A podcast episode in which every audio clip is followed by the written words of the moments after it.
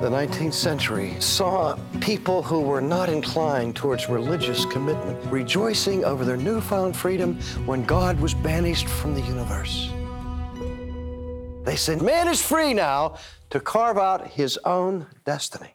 The good news of 19th century philosophy was that man is no longer accountable to God.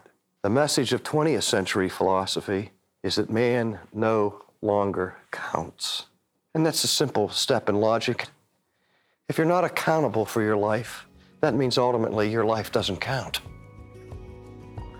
Right and wrong is a clue to the very meaning of the universe. That was Dr. R.C. Sproul with a Renewing Your Mind Minute. For more trustworthy teaching, visit renewingyourmind.org. That's renewingyourmind.org.